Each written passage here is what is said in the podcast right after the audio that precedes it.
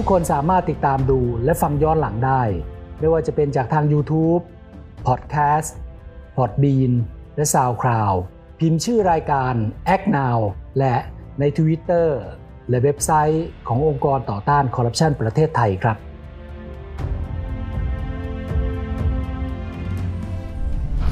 ที่มาที่ไปของโนกิปริซีเนี่ยแรก ๆเลยเราจะเห็นว่า บริษัทต่างชาติที่มาทำธุรกิจในประเทศไทย องค์กรระหว่างประเทศไม่ว่าจะเป็นสหประชาชาติ UNDP OECD World Bank หรือสถานทูตต่างๆ ที่มา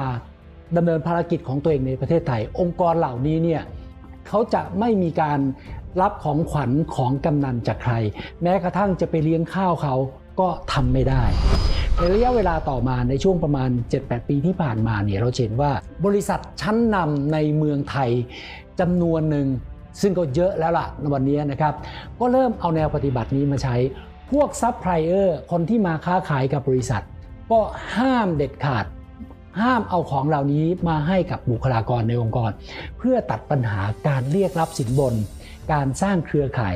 ตัดตรงนี้ออกมานะครับ เมื่อมันพิสูจน์แล้วว่ามันลดคอร์รัปชันได้ เพราะฉะนั้นจึงเป็นนโยบายของบริษัทเลยว่า บริษัทจะไม่เอาของขวัญของรางวัล ไปให้กับบริษัทอื่น ในวัตถุประสงค์เดียวกันในทำนองเดียวกัน และจะไม่นำไปให้กับข้าราชการด้วย เพื่อตัดปัญหาเลย ไม่ต้องยุ่งเกี่ยวกับคอร์รัปชันในภาครัฐ แต่พอไปเกี่ยวกับภาครัฐเนี่ยเกิดปัญหาแล้วบริษัทนี้ให้บริษัทนี้ทำไมไม่ให้นะครับ เพราะฉะนั้น มันก็จึงเอาแนวความคิดเนี่ยเข้ามาใช้กับภาครัฐด้วย ในช่วง 3-4 ปีที่ผ่านมามีการรณรงค์ เรามาทำสิ่งเหล่านี้กันเถอะ มาช่วยกันสร้างวัฒนธรรมใหม่ ที่โปร่งใสและมีความชัดเจนว่าเจ้าหน้าที่ของรัฐ จะรับผลประโยชน์ เฉพาะที่ตนได้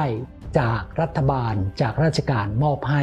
ตามตำแหน่งหน้าที่นั่นก็คือเงินเดือนหรือผลประโยชน์ที่มาจากภาษี หรือหน่วยงานนั้นๆ โดยตรงเท่านั้นเอง อันนี้เป็นเรื่องการรณรงค์ จะเขียนในกฎหมายได้ไหม ถ้าได้ดีที่สุด แต่ถ้าเป็นนโยบายของรัฐบาล เป็นการประกาศเจตนารมณ์ที่ชัดเจนมุ่งมั่นของรัฐมนตรีทุกกระทรวงของนายกรัฐมนตรีของคอรมอทั้งคณะ ว่าจากวันนี้เริ่มวันนี้ข้าราชการทุกคนจะไม่ให้ไม่รับของขวัญ นักการเมืองทุกคน จะอยู่ในตำแหน่งอำนาจสูงใหญ่แค่ไหน ก็จะไม่เบียดบังคนอื่น จะไม่รับไม่ให้ของขวัญเช่นเดียวกัน หรือให้สูงไปกว่านั้นนะครับ ตอนนี้ที่เป็นข่าวดีก็คือว่า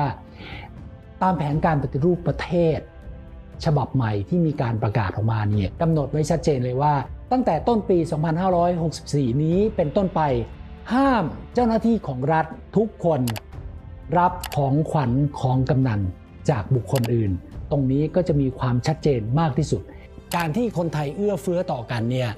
อะไรมันคือสินบน อะไรมันคือสินน้ำใจ และคำว่าเอื้อเฟื้อต่อกันเนี่ยมันมีขอบเขตแค่ไหน เช่น บอกว่าฝากลูกเข้าโรงเรียนได้ไหมมันคงต้องมาพิจารณากันอีกทีหนึ่งว่า เป็นการเอื้อเฟื้อ โดยเอาทรัพยากรส่วนตัว เช่น เอาเงินทอง เอาอาหาร ให้ทาน เอาที่เอาบ้านตัวเอง ให้คนมาพัก เอาน้ำให้ดื่ม หรือเป็นการเอาทรัพยากรของส่วนรวม เช่น โคต้าของเด็กนักเรียนในโรงเรียนเนี่ยไปให้กับลูกของเพื่อน หรือไปให้กับใครบางคนที่ตัวเองสนิทสนมเป็นพิเศษเคยช่วยเหลือกันมาเพราะฉะนั้นตรงนี้มันเป็นเรื่องที่เราจะต้องแบ่งแยกกัน ระหว่างส่วนตัวกับส่วนรวม มีเรื่องจริงที่ผมมักจะนำไปเล่าให้คนฟังในโอกาสต่างๆ เสมอ คือมี อดีตปลัดกระทรวงอุตสาหกรรม ท่านดีใจที่ท่านประกาศนโยบาย no gift policy นี้ออกมา เพราะมันเป็นเงื่อนไขที่ทำให้เกิดการวิ่งเต้นเส้นสาย มันเป็นโอกาสที่ให้พ่อค้าวิ่งเข้าหาข้าราชการชั้นผู้ใหญ่ เพื่อให้เกิดการเอื้อประโยชน์กันในวันนี้และวันข้างหน้า มีการตอบแทนผลประโยชน์กันในวันนี้และวันข้างหน้า ท่านบอกว่า ในเทศกาลปีใหม่ ท่านมีดอกไม้มีพวงมาลัย มาไหว้พระในห้องทำงานนำไปไหว้พระที่บ้านของท่าน แต่สิ่งที่ท่านภูมิใจมากที่สุดก็คือว่า ท่านเป็นที่รักของผู้ใต้บังคับบัญชา เป็นที่รักเพราะท่านทำให้ทุกคนเห็นว่า เมื่อท่านมีโอกาสเป็นใหญ่เป็นโต ท่านไม่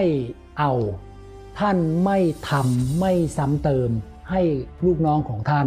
เดือดร้อนทุกยากเหมือนกับที่ท่านเคยประสบมาข้าราชการก็จะทำงานด้วยความสบายใจด้วยความเคยชินว่า ฉันจะต้องทำหน้าที่ในการให้บริการประชาชนอย่างดีที่สุด ไม่ต้องไปกังวลว่า วันนี้ฉันจะต้องซื้ออะไรถือติดมือไป หรือเอาสินบนไปให้ใครมากน้อยเท่าไหร่ แต่ทั้งหมดจะเป็นจริงหรือไม่ ขึ้นอยู่กับจิตสำนึกของแต่ละบุคคลว่าจะยึดมั่นในความถูกต้อง และสร้างกติกาใหม่ขึ้นในแผ่นดินไทยหรือไม่